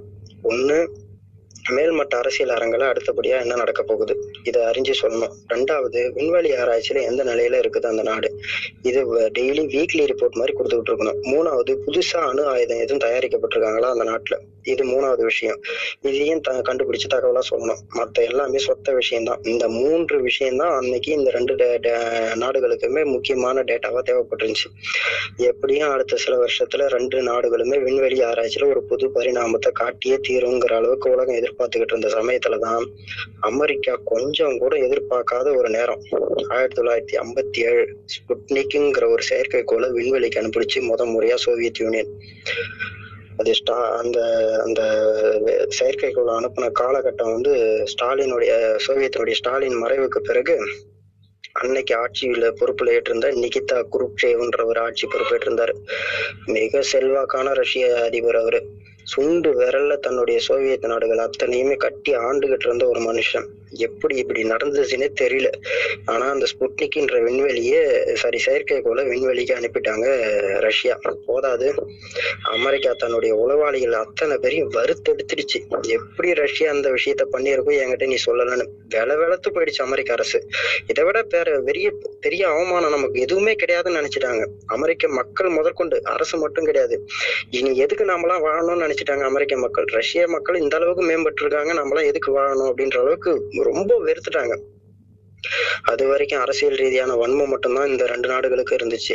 ஸ்புட்னிக்ன்ற விண்வெளிக்கு என்னைக்கு ஸ்புட்னிக்ன்ற செயற்கை செயற்கைக்கோள் என்னைக்கு விண்வெளிக்கு வெற்றிகரமா போய் சேர்ந்துச்சோ காரணமே வேணாம் இன்னைக்கு வாழ்நாள் முழுக்க நீ தான் எனக்கு எதிரின் தீர்மானமே முடிவு பண்ணிட்டாங்க. அமெரிக்க மக்களும் அமெரிக்க அரசும் ரஷ்யா தான் எனக்கான எதிரின்னு முடிவே பண்ணிட்டாங்க. இந்த முடிவு முடிவுக்கு அப்பவே ஆரம்பிச்சிருந்த வியட்நாம் யுத்த விளைவுகளும் ஓரளவு ஓரளவுக்கு முக்கியமான ஒரு காரணம். நம்ம நேத்து பேசியிருந்த ஞாபகம் இருக்கும். வியட்நாம்ன்ற ஒரு இடத்துல வந்து போர் ஒண்ணு தொடங்கி இருக்குன்னு சொல்லிட்டு அதை நம்ம திரும்ப பார்த்து தான் அதுதான் பேச போறோம். சோ இப்படி பனிப்போர் வந்து விண்வெளியில நடக்கிற அளவுக்கு யார் அதிகமான கண்டுபிடிப்புகளை பண்ண போறான்னு சொல்லிட்டு ரஷ்யாவுக்கும் அமெரிக்காவுக்கும் மிகப்பெரிய போட்டியா போய்கிட்டு இருந்த காலகட்டம். சோ ஐசனோவர் அமெரிக்க அதிபர் நிதானமா யோசிச்சாரு. பதற்றத்தோட இப்ப நம்ம செயல்பட்டோம்னா எல்லாமே சொதப்பலதான் முடியுதுன்னு சொல்லி அவருடைய மிக மிக நீண்டமான ராணுவ தலைமையுடைய அனுபவங்கள்லாம் வச்சு அவர் என்ன பண்ணாரு? அமெரிக்க விண்வெளி ஆராய்ச்சியாளர்களை முதல்ல அமைதிப்படுத்தி ஒருங்கிணைச்சு நம்பிக்கை கொடுத்து ஒரு குடையின் கீழே பணியாற்ற வைக்கிற அளவுக்கு ஒரு காரியத்தை திட்டமிட்டு ஆரம்பிச்சாரு. ஆயிரத்தி தொள்ளாயிரத்தி ஐம்பத்தி எட்டு ஐம்பத்தி ஏழுல ஸ்புட்னிக் போகுது. ஐம்பத்தி எட்டுல அமெரிக்காவில் நடக்கிற மாற்றத்தை பாருங்க. National Aeronautic Space and Administration. புரியும்படி உங்களுக்கு சொல்லணும்னா நாசா அமெரிக்காவினுடைய நாசா அமைப்பை உருவாக்குறாங்க. அங்க ஆராய்ச்சியாளர்களுக்கு நம்ம நீங்க நம்பினா நம்புங்க. ஒரு விண்வெளி ஆராய்ச்சியாளர் நாசாவோட பணியாற்றக்கூடிய ஒரு பணியாளர் ஆரா ஆராய்ச்சியாளர்னு கூட சொல்ல தேவையில்ல. கேட்கலாம் தேவையே இல்லை. நினைச்சா போதும். அவர் ஒரு விஷயத்த நினைச்சாருனாக்கா அரசு உடனே செஞ்சு கொடுத்துரும். அப்படி பாதுகாத்தாங்க அன்னைக்கு. அந்த நாசா அமைப்புல வேலை செய்யற அத்தனை வரையும் அன்னைக்கு அரசு கையில இல்ல, உள்ளங்கையில வச்சு தாங்குதுன்னு சொல்லுவாங்க. அப்படியெல்லாம் கிடையாது. இதயத்துல வச்சு தாங்குச்சு அன்னைக்கு அமெரிக்க அரசு. என்ன வேணும் உனக்கு? அதை மட்டும் சொல்லு. ஆனா விண்வெளியில நீ இன்னைக்கு ஏதாவது ஒரு சாதனையை பண்ணியே தரணும். அதுவும் சோவியத்துக்கு எதிரா பண்ணி ஆகணும் ஆனா இதுல பதட்டம்லாம் கிடையாது. சைலண்டா பண்ணணும். அப்படிங்கறது மட்டும்தான் அன்னைக்கு ஐசனோவர் அந்த நாசாவை அமைக்க உருவாக்கும் போது சொன்னது. பணம் வேணுமா? பணம் கேளு. பில்லியன் கணக்குல வாரி கொட்டுச்சு அன்னைக்கு அந்த நாசா அமைப்புக்கு. கற்பனை கெட்டாத தொழில்நுட்ப சௌகரியங்கள். கணக்கே இல்லாத பண உதவி. இதை விட வேற என்ன வேணும்? நம்பிக்கையும் வெறியும் கொண்டு தீவிரமா உழைக்க ஆரம்பிச்சாங்க அமெரிக்க விஞ்ஞானிகள். முத முதல்ல ஆயிரத்தி தொள்ளாயிரத்தி ஐம்பதாவது வருஷத்துல இருந்தே விண்வெளி ஆராய்ச்சியில அமெரிக்கர்களுக்கு கணக்கு வழக்கில்லாத ஒரு தோல்விகள் தான் இருந்துச்சு. ஆனா நிறைய முயற்சி பண்ணாங்க. இந்த முயற்சிகள் மூலமா சில பாடங்களும் அனுபவங்களும் அவங்களுக்கு கிடைச்சிருந்தது. ஆனா இதுக்கப்புறம் ஏற்படக்கூடிய எந்த ஒரு முயற்சியிலையுமே தோல்வியே இருக்கக்கூடாது சொதப்பலும் இருக்கக்கூடாதுன்னு மட்டும் தீர்மானமா இருந்தாங்க. ஆனா ஏற்கனவே சொன்னது போல ஐசனர் சொன்னது போல எந்த ஒரு விஷயத்திலையும் பதட்டப்படாதீங்க அவசரப்படாதீங்க. அமைதியான உங்களுடைய முயற்சிகளை மட்டும் தொடர்ந்து செஞ்சுக்கிட்டே இருங்கன்னு சொல்லி அமெரிக்க விஞ்ஞானிகள் அன்னைக்கு முழு முதலாம் முயற்சி பண்ண ஆரம்பிச்சிட்டாங்க. ஸ்புட்னிக் அனுப்புன இரு வருஷத்துக்குள்ளேயே நிலவுக்கு செயற்கைக்கோள் அனுப்புறத பத்தியும் நாயை பத்தி நாயை அனுப்பி வச்சு நாய்க்குட்டியை அனுப்பி வச்சு ஒரு பரிச்சாத்தம் பண்றதும் ரஷ்யா முடிவு பண்ணிடுச்சு. இதுக்கான சில ஆயத்தங்களையும் தொடங்க ஆரம்பிச்சிருச்சு. அமெரிக்கா இதை பார்த்து பதற்றமே படலை. விண்வெளி விஷயத்துல மிக சைலண்டா நடந்து கொள்றதுக்குன்னு முடிவு பண்ணி நீ குரங்கு அனுப்புறியா அனுப்பு. குதிரையை அனுப்புறியா அனுப்பு. மகாராஜாவே அனுப்புறியா அனுப்புன்னு வேடிக்கை மட்டும் பார்க்க ஆரம்பிச்சு. ஒரு விஷயத்துல ஒரு வகையில இது ரஷ்யாவுக்கு ரஷ்யாவுக்கே இது ஆச்சரியமா தான் இருந்துச்சு. இவன் எப்படி சைலண்டா இருக்கிறான்? நம்ம ஏதாவது ஒண்ணு பண்ணோம்னா இவன் குதிப்பானே இவன் ஏன் சைலண்டா இருக்கிறான்னு ஒரு பக்கம் யோசிச்சுக்கிட்டு தான் இருந்தது. காரணம் மிக சுலபமானதான் நான் ஏற்கனவே சொன்ன மாதிரி ஐசனவர் விண்வெளி ஆய்வுத்துறையில யாருமே தேச துரோகி ஆக முடியாத அளவுக்கு தலைமை மட்டத்துல இருந்து பாத்ரூம் சுத்தம் செய்யற வரைக்கும் அந்த நாசாவுடைய ஆபீஸ்ல அத்தனை பேரையும் அடகாத்து வச்சிருந்தாரு. யாரும் ஒரு ஒரு ஆள் கூட நம்ம அரசுக்கு துரோகம் பண்ற அளவுக்கு நடந்துக்கவே கூடாதுங்கிற அளவுக்கு வச்சிருந்தாரு. ஆயிரத்தி தொள்ளாயிரத்தி அறுபத்தி ஒண்ணு அமெரிக்க விஞ்ஞானி ஆலன் ஷெப்பிட்டு முத முதல்ல ஒரு விண்கலத்துல ஏறி பறந்து உலகமே வளம் வந்து நெட் பிராக்டிஸ் மாதிரி ஒரு விஷயத்த பண்ணாரு. அது கூட ஆம ரஷ்யாவை வந்து என்ன நினைச்சுக்கிச்சு? ஒரு நெட் பிராக்டிஸ் தானே இதெல்லாம் என்ன பெருசா இருக்குதுன்ற அளவுக்கு தான் ரஷ்யா அதை விட்டுருச்சு. அதுக்கப்புறம் அமெரிக்கா ஒரு மிகப்பெரிய டெஸ்ட் மேட்சே அடிச்சாங்க. அது ஒரு பின்னால நம்ம அதை பத்தி பேசுவோம். ஏன்னா வருஷங்கள் அதுல வந்து மாறி வர்றதுனால இதுக்கு இடையில இன்னும் ஒரு சம்பவம் பெருசா அமெரிக்காவில் நடந்தது. ஸோ அதை பத்தி நம்ம பேசிட்டு வந்துருவோம். இதுக்கப்புறம் விண்வெளியில அது சாதிச்ச ஒரு விஷயத்தை பத்தியும் பேசிடுவோம் இப்ப நமக்கு முன்னாடி ஒரு முக்கியமான ஒரு விஷயம் இருக்குது. அது வியட்நாம் யுத்தம். நம்ம நேத்து வந்து ஆரம்பிச்சு வச்சுட்டு நம்ம இங்க வந்துட்டோம். இந்த வியட்நாம் யுத்தத்தை நம்ம பேசியே ஆகணும். வேற வழி கிடையாது. நேத்து வடகொரியா தென்கொரியாவுடைய போராட்டத்தை கூட நம்ம போற கூட நம்ம பெருசா பேசலாம். இந்த வியட்நாம் யுத்தம் உண்மையிலே பேசி ஆகணும். அது காரணம் என்னன்னா நூறு வருஷம் அமெரிக்க சரித்திரத்துல அந்த தேசம் சந்திச்ச மிக மோசமான ஒரு தோல்வி. ஏன்? முதலும் க- முதலும் முத முத அந்த அமெரிக்கா தோல்வின்னு ஒண்ணு சந்திக்குது அப்படின்னா வியட்நாமில் தான். அந்த தோல்வியை வந்து நம்ம பேசிதான் ஆகணும். அதனாலேயே நம்ம இதை பேசிடலாம். கண்மூடித்தனமான கம்யூனிஸ்ட் எதிர்ப்பு. வியட்நாம் விவகாரத்துல எந்த அளவுக்கு அமெரிக்காவை கொத்து போராட்டம் போட்டுச்சுங்கிறது தான் இதுல சுவாரஸ்யமான கதையே. கிட்ட கிட்டத்தட்ட இருபத்தோரு வருஷம் விவகாரம் இது. ரொம்ப நீளமான கதை தான் அமெரிக்கா ரஷ்யாவுடைய பனிப்போர் நீளத்துக்கே சற்றேறக்குரிய நிகரானதுன்னு சொன்னா கூட ஆச்சரியப்படுறது கிடையாது.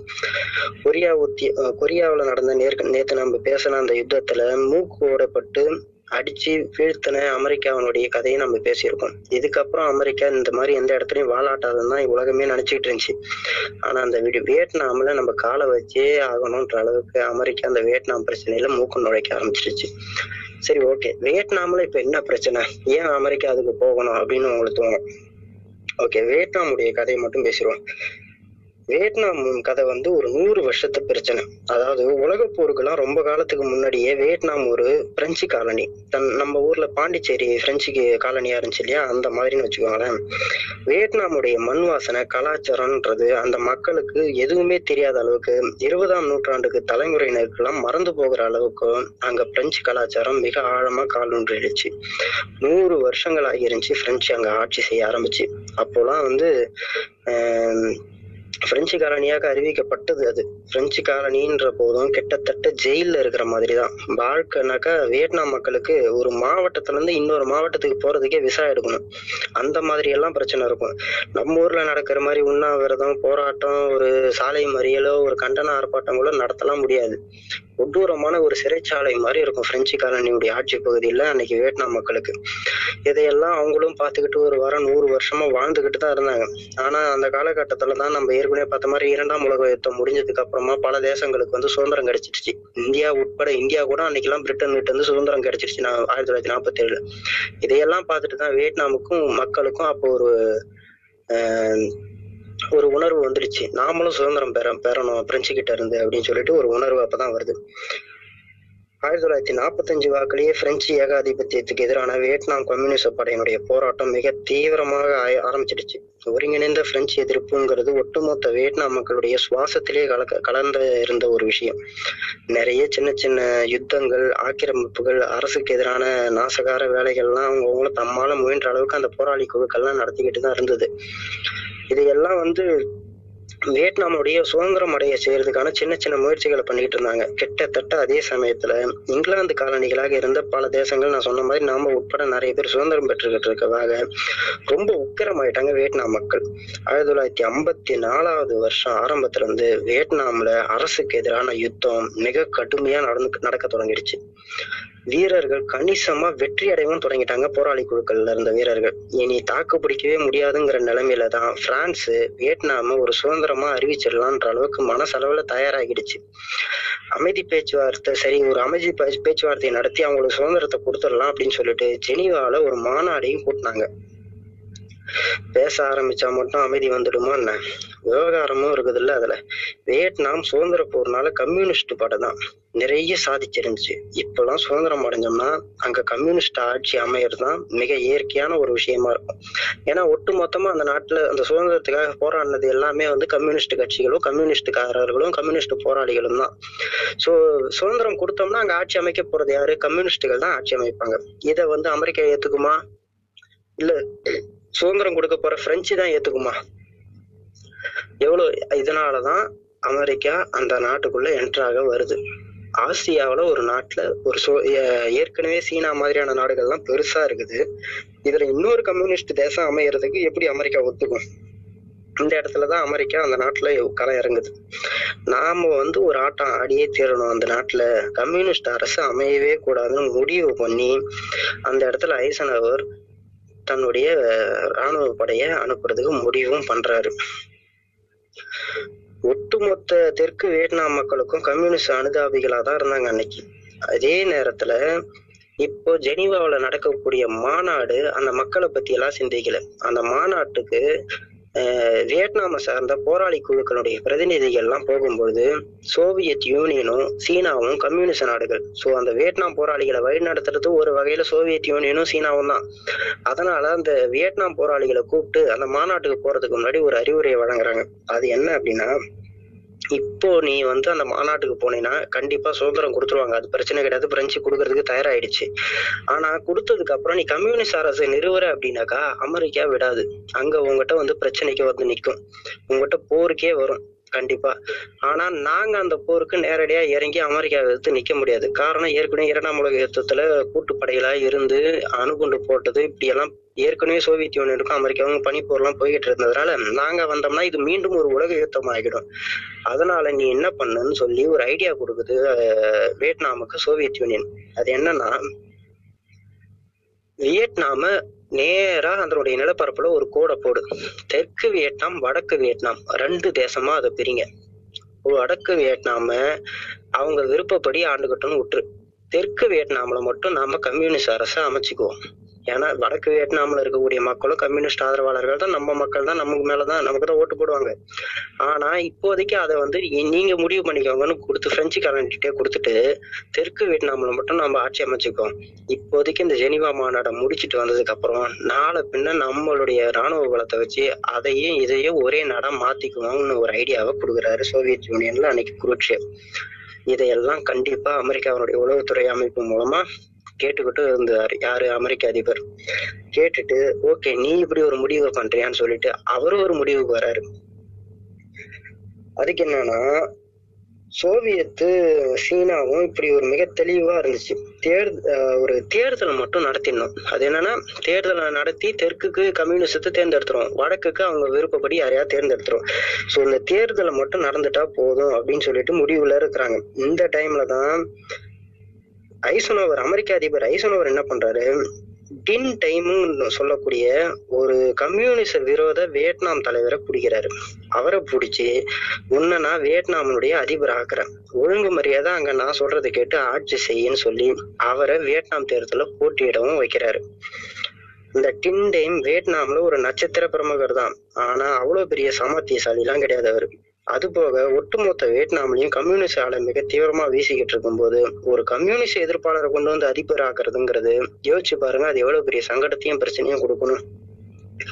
சோவியத் யூனியனும் சீனாவும் மிக தெளிவா இருந்துச்சு. தேர்தல் நடந்தா போதும். சந்தேகமே இல்லாம நாம தான் தெற்குல ஆட்சியை பிடிக்கிறோம். வடக்குங்கிறத ஆட்சியை பிடிச்சதுக்கு அப்புறம் பாத்துப்போம் அப்படின்னு அமைதியா இருந்துச்சு. இந்த இரண்டு கம்யூனிஸ்ட் ஜாம்பவான்களும் இப்படி கணக்கு போட்டுக்கிட்டு இருக்கும்போதே அமெரிக்காவுக்கு தெரியாது. சரி தேர்தல் ஒழுங்கா நடந்தாதானா நீ சொல்ற கணக்கு நடக்கும்னு சொல்லி அமெரிக்கா என்ன பண்ணுச்சு? கொஞ்சம் நஞ்சம் கிடையாதுங்க. ஏகப்பட்ட தில்லுமுள்ளு எக்கச்சக்க தகுடு தத்தம் கணக்கு வழக்கே இல்லாத அளவுக்கு செலவு செஞ்சு பாடாத பாடுபட்டு மக்கள் ஒருத்தர் கூட விரும்பாத டி டைமுங்கிறவரை அதிபராவே ஆக்கிடுச்சு.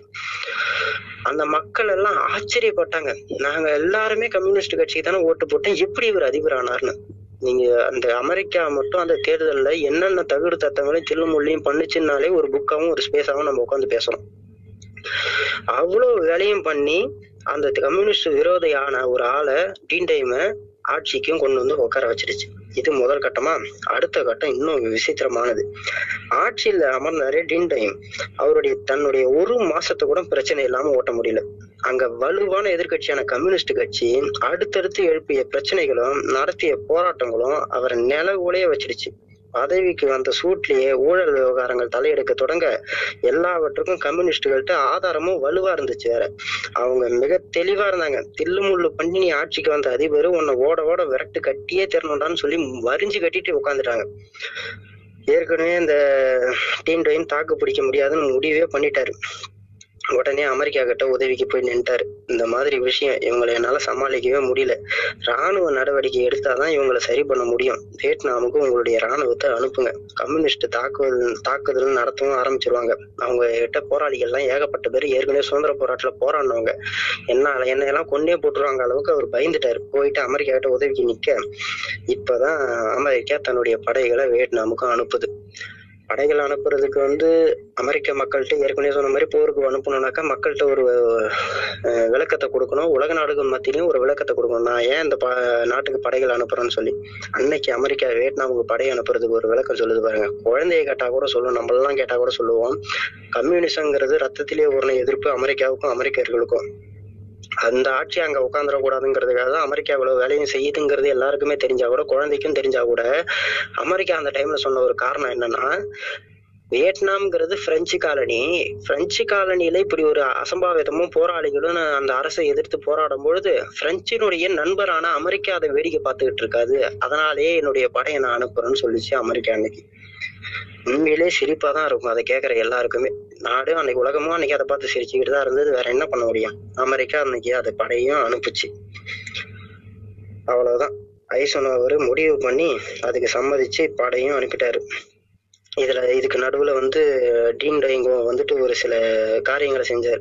ஆயிரத்தி தொள்ளாயிரத்தி ஐம்பத்தி ஏழு இறுதியில வடக்கு வியட்நாம தாக்க ஆரம்பிச்சு ஒரு காரியம். இன்னொன்னு உளவு அமைப்பான சிஏவோட ஒத்தாசையோட யார் யாரெல்லாம் கம்யூனிஸ்ட் நாட்டுல இருக்கிறாங்களோ அவங்களை எல்லாம் கைது செய்யறதுன்னு ஒரு சட்டத்தை போட்டாரு.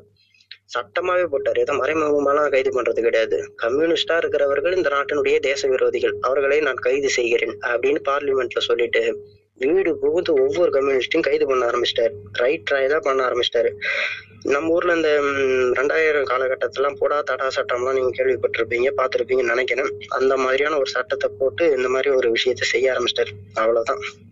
பெரிய பிரச்சனை ஆகிடுச்சு அயோக்கிய சிகாமணியான அந்த அதிபரை ஒழிச்சு கட்டியே தீர்றதுன்னு தெற்கு வியட்நாம் மக்கள் அத்தனை பேரும் போராளி ஆகிட்டாங்க. மாணவர்கள் பேராசிரியர்கள் அரசு ஊழியர்கள்ல தொடங்கி புத்த பிட்சுகள் வரைக்கும் கம்யூனிஸ்டர்களா ஆயிட்டாங்க அங்க. அரசியல் தெரிந்து கம்யூனிஸ்ட் ஆனவங்க ஒரு பக்கம்னாக்கா அரசியலே தெரியலனாலும் பரவாயில்ல இந்த அதிபரையே ஒழிச்சு கட்டணுங்கிறதுக்காகவே கம்யூனிஸ்ட் ஆனவங்க ஒரு பக்கம். இப்படி ஒட்டுமொத்த தேசமும் அன்னைக்கு கம்யூனிஸ்ட் ஆகி அந்த அதிபரை ஒழிச்சே தீர்றதுன்னு முடிவு பண்ணி கங்கணம் கட்டி தெரிஞ்சுக்கிட்டு இருக்காங்க. தலையில அடிச்சுக்கிட்டு உட்காந்துட்டாரு டீன் டைம் என்னடா இது பிள்ளையார் பிடிக்க போய் இப்ப பூதமாகிடுச்சுங்கிற அளவுக்கு அவருக்கு கவலை. அமெரிக்கா கோபிச்சுக்கிட்டு ஒருவேளை நம்ம மேல எதுவும் திரும்பிடுமோ அப்படிங்கிற அளவுக்கும் ஒரு பயம். ஏன்னா அவர் பிள்ளையார் மாதிரி தான் பிடிச்சி உட்கார வச்சிருந்துச்சு அமெரிக்கா. நல்ல வழியா அமெரிக்கா ஒன்றும் அவரை கேட்கலன்னு வச்சுக்கோங்க. நான் அவருக்கு ஆசீர்வாதம் பண்ணி நிறைய பலங்களையும் ராணுவத்தையும் ராணுவ மூளைகளையும் அனுப்பி வச்சுது. ஆனாலும் இந்த வியட்நாமனுடைய யுத்தம் இப்படிதான் ஸ்டார்ட் ஆச்சு. இதுக்காக தான் அன்னைக்கு போர் ஆரம்பிச்சது. ஆயிரத்தி தொள்ளாயிரத்தி அறுபத்தொன்னு இன்னும் பதினாலு வருஷம் இந்த போர் நடக்க போகுது. பதினஞ்சு வருஷம் நடக்க போகுதுங்கிறதுலாம் அன்னைக்கு தெரியாது. இப்படி ஆரம்பிச்ச ஒரு போர் தான். அது ஒரு இன்ட்ரடக்ஷனுக்காக தான் நான் சொன்னேன். அந்த போர் ஆரம்பிச்சு அதுக்கு நடுவுல ரெண்டு பேர் அதிபர்லாம் அமெரிக்காவில மாறிட்டாங்க. ஆனா ஐசனோவர் காலத்துல இரண்டாவது பதவி காலமே இப்ப முடிய போகுது. அந்த முடிய போற காலகட்டத்துல தான் இப்படி ஒரு போர் அன்னைக்கு தொடங்கி வச்சுட்டு ஐசனோவர் கிளம்பிட்டாரு.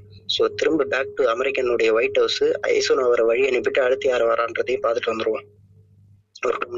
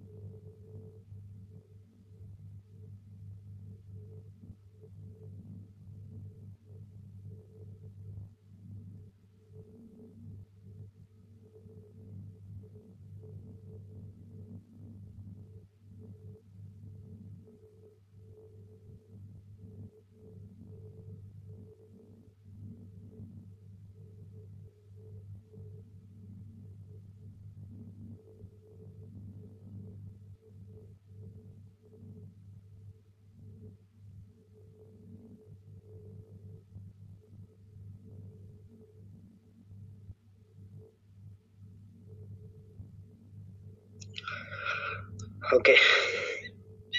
அன்பு மேல next பார்த்த 15 மாதிரி minutes அந்த மாதிரி ஆட்சி காலம் முடிஞ்சு ஐசனவர் எட்டு வருஷ காலம் ஆட்சி சோவியத்தினுடைய அன்பு நான் பேசுறது கேக்குதா? கேக்குதா? ஆ கேக்குது கேக்குது. நெக்ஸ்ட் 15 மினிட்ஸ்க்கு அதுக்கு தகுந்த மாதிரி கன்க்ளூட் பண்ணிக்கலாம் கேட்கல பால்குட்டி. நெக்ஸ்ட் 15 மினிட்ஸ்டா 11 10 ஆச்சு. இல்ல இல்ல இந்த ஒரே ஒரு சாப்டர் இதை மட்டும் முடிச்சிடலாம். ஒன்றும் பிரச்சனை இல்லை. ஓகே ரைட் ம்.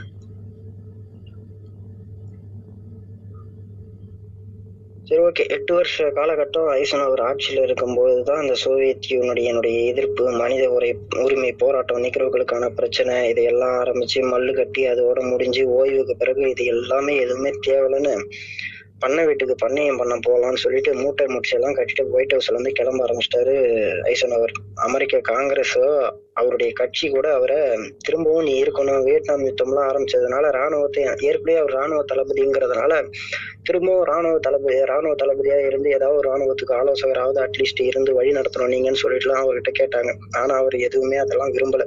என்னை விட்டா போதுன்ற சாமின்ற அளவுக்கு காலி பண்ணிட்டு கிளம்பிட்டாரு. அடுத்த அதிபர் யாருன்னு சொல்லிட்டு தான் ரொம்பவே வியப்பா பாத்துக்கிட்டு இருந்தாங்க. அப்பதான் வந்தாரு அடுத்தவர். அவர் பேரு ஜான் எஃப் கென்னடி.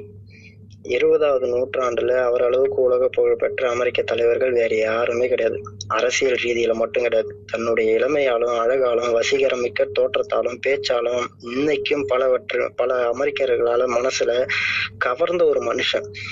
அமெரிக்காவோட அவர் பதவியில இருந்தது வெறும் மூணே மூணு வருஷம் தான் உள்ளூர் மனுஷ உரிமை போராட்டங்கள் ஒரு பக்கம் வெளியே வியட்நாமில் நடந்துகிட்டு இருந்த போர் ஒரு பக்கம் மற்றொரு பக்கம் கியூபாவோட முட்டிக்கிட்ட ஒரு பிரச்சனை ஒண்ணு.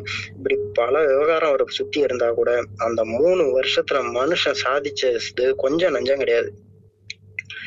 சமீபத்துல ராபர்ட் டலாக்னு ஒரு பாஸ்டன் பல்கலைக்கழகத்தினுடைய பேராசிரியர் ஒருத்தர் எழுதி ஒரு பெண்குய் நிறுவனங்கிற ஒரு புத்தகம் வெளிய வெளியிட்டு இருந்தாங்க John F Kennedy and finish unfinished life of nineteen seventeen and nineteen sixty த்ரீங்கிறது தான் அந்த புத்தகத்தினுடைய பேர்.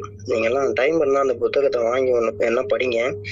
இந்த மாதிரி ஒரு வாழ்க்கை வரலாறை இந்தியாவில் எந்த ஒரு தலைவரை பற்றியாவது நம்ம எழுதியிருந்தோம் அப்படின்னாக்கா கண்டிப்பாக கைது பண்ணி உள்ள போட்டிருப்பாங்க. இருபதாம் நூற்றாண்டினுடைய அமெரிக்க மக்கள் மிகவும் ஆராதித்த ஒரு மிகப்பெரிய தலைவருடைய வாழ்க்கையில நல்லது கெட்டது கவனிச்சுக்கோங்க கெட்டதும் கூட. அப்படியே அச்சு பேசுறாம முழு ஆதாரங்களோட எழுதியிருந்தாரு டாலக் அந்த புத்தகத்துல. அமெரிக்க மக்கள்லாம் படிச்சு வேந்தாங்க அந்த புத்தகத்தை. வெறும் நாற்பத்தி ஆறே வயசுல அந்த மனுஷன் ஏறிய உயரங்கள் சறுக்கிய பள்ளங்கள் சந்தித்த செயல்கள் சந்தித்த வேதனைகள் செய்த காதல்கள் துரோகங்கள்னு எல்லாம் ஒரு தமிழ் படத்தினுடைய த்ரில்லர் படம் மாதிரி சுவாரஸ்யமா இருக்கும். சிக்கல் மிக்க வெளியுறவு சிக்கல் மிக்க வெளியுறவு கொள்கைகளை வகுத்துக்கிட்டு அமெரிக்கா முழு ஒரு பிதுங்கிக்கிட்டு இருந்த காலகட்டம் அது. அந்த நேரத்துல அதிபராகிட்டு இருந்தார் கெனடி ரிபப்ளிக்கனுடைய கட்சியை சேர்ந்த ஐசன் அவர் வீட்டுக்கு போனதும் அவருடைய துணை ஜனாதிபதியாக அப்போது இருந்த ரிச்சர்ட் நிக்சன் தான் அந்த கட்சி சார்பா வேட்பாளராக நின்னார். அவரை எதிர்த்து டெமோக்ராட்டிக் கட்சி சார்பா நிறுத்த நிறுத்தப்பட்ட வேட்பாளர் தான் கெனடி பார்டர் பாஸ்ல தான் ஜெயிச்சாரு. ரொம்ப ஒரு நூல் இடையில தான் ஜெயிச்சு வந்துட்டாரு.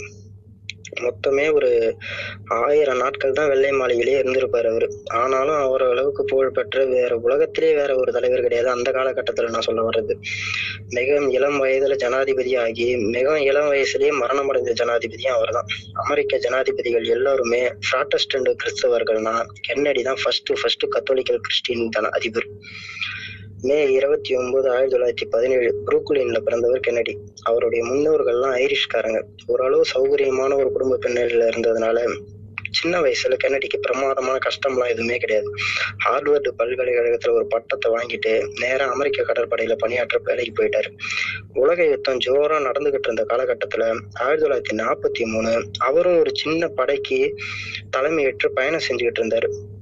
ஒரு சிப் சின்ன கப்பல் ஜப்பானிய நாசக்கார கப்பல் மூலயமா அமெரிக்காவுடைய கப்பல் நாசம் அவர் அவர் போயிட்டு இருந்த அந்த கப்பல் வந்துட்டு சேதப்படுத்திடுச்சு. கென்னடிக்கு பலத்த அடி. பிழைக்கிறதே பெரும்பாடுங்கிற அளவுக்கு மோசமான காயம். இருந்தாலும் தீரத்தோட அவர் ப- அவர் பயணம் செஞ்ச அந்த கப்பல்ல இருந்த மற்ற அதிகாரிகளையும் வீரர்களையும் காப்பாத்தி கரை சேர்த்தாரு. இது ஒரே நாள்ல அமெரிக்க யுத்த சரித்திரத்திலே இடம்பெற்றுச்சு அந்த சம்பவம் தான் வெறும் கென்னடிய மாவீரன் கென்னடிங்கிற அளவுக்கு அடையாளம் காட்டிடுச்சு. முத முதல்ல அவரை. யுத்தத்துக்கு பின்னாடி அவர் பாஸ்டன் பகுதியினுடைய டெமோக்ராட்டிக் கட்சியினுடைய தீவிர உறுப்பினராகி முழு நேர அரசியல்வாதியாகவும் ஆகிட்டாரு. ஒரு செனட்டரா தன்னுடைய பொது வாழ்க்கையை அவர் தொடங்கிய போது அதிபர் ஆகணும்லாம் நினைச்சு கூட பார்க்கல அவரு. ஆனா இயல்பிலேயே அவருக்கு இருந்த பேச்சாற்றலும் எழுத்தாற்றலும் ஒரு எப்படி பேசுவாருனாக்கா அப்படி பேசுவார் அந்த மக்கள்கிட்ட. ஹார்வர்ட்ல படிச்ச ஒரு வரலாறு மிகுதியும் அவருக்கு. வரலாற்றின் மீது அவ்வளவு ஒரு தீரா காதல் அவருக்கு. இதையெல்லாம் வச்சு அவர் பேசுறது மட்டும் கிடையாது. எழுதவும் ஆரம்பிச்சாரு. ஆயிரத்தி தொள்ளாயிரத்தி ஐம்பத்தஞ்சுல அவர் எழுதிய ப்ரொஃபைல்ஸ் ஆஃப் கரேஜுங்கிற ஒரு யுத்த சரித்திர நூலு புலிட்சர் விருது வாங்குச்சு. அது மூலயமாவே அவர் அன்னைக்கு மக்கள் மத்தியில மிகப்பெரிய அளவுக்கு புகழ் பெற்றிருந்தாரு. அரசியல் இல்லாம போயிருந்தா கூட அவர் எழுதியே கூட பிழைச்சிருக்க முடியும். அந்த அளவுக்கு ஃபெமிலியர் ஆயிருந்தாரு மக்கள் மத்தியில. டெமோக்ராட்டிக் டெமோக்ராட்டிக் கட்சி அப்படிப்பட்ட ஆளை விட்டுறவே கூடாதுங்கிறதுக்காக தான் அந்த வருஷம் அடுத்த வருஷ தேர்தலையே கென்னடியை தன்னுடைய துணை ஜனாதிபதி வேட்பாளர் ஆக்குச்சு. அடுத்த நாலு வருஷம் கழிச்சு வந்த தேர்தல்ல யோசிக்காம ஜனாதிபதி வேட்பாளர் கென்னடி தானே முடிவு பண்ணி நிறுத்துச்சு. அப்போதான் நம்ம சொன்ன மாதிரி நிக்சனை எதிர்த்து நூலில வெள்ளை மாலை என்டர் ஆகுறாரு கென்னடி. இதுக்கப்புறம் அவர் செய்த சாதனைகள் அவர் காட்சி காலகட்டத்தில் நடந்த விஷயத்தெல்லாம் நாளைக்கு பேசிடலாம். முடிச்சுக்கலாம்டா பால். தேங்க்ஸ் அன்பு. வேற யாருக்காவது ஏதாவது பேசணும் அப்படின்னா லைக் ரெக்வஸ்ட் கொடுங்க அக்செப்ட் பண்றேன்.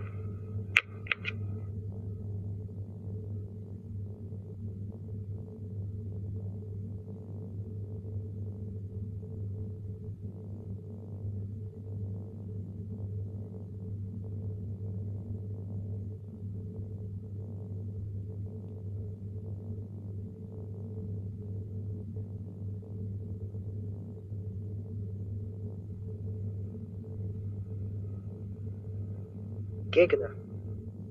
ஏய் கேக்குது கேக்குது. டூ மினிட்ஸ் பார்ப்போம். யாருக்காவது பேசணும் அப்படின்னா வெயிட் பண்ணுவோம். சரி. ரெக்வெஸ்ட் வந்து அக்செப்ட் பண்ணுவோம். நம்மளெல்லாம் க்ளோஸ் பண்ணிக்கலாம் after two minutes okay okay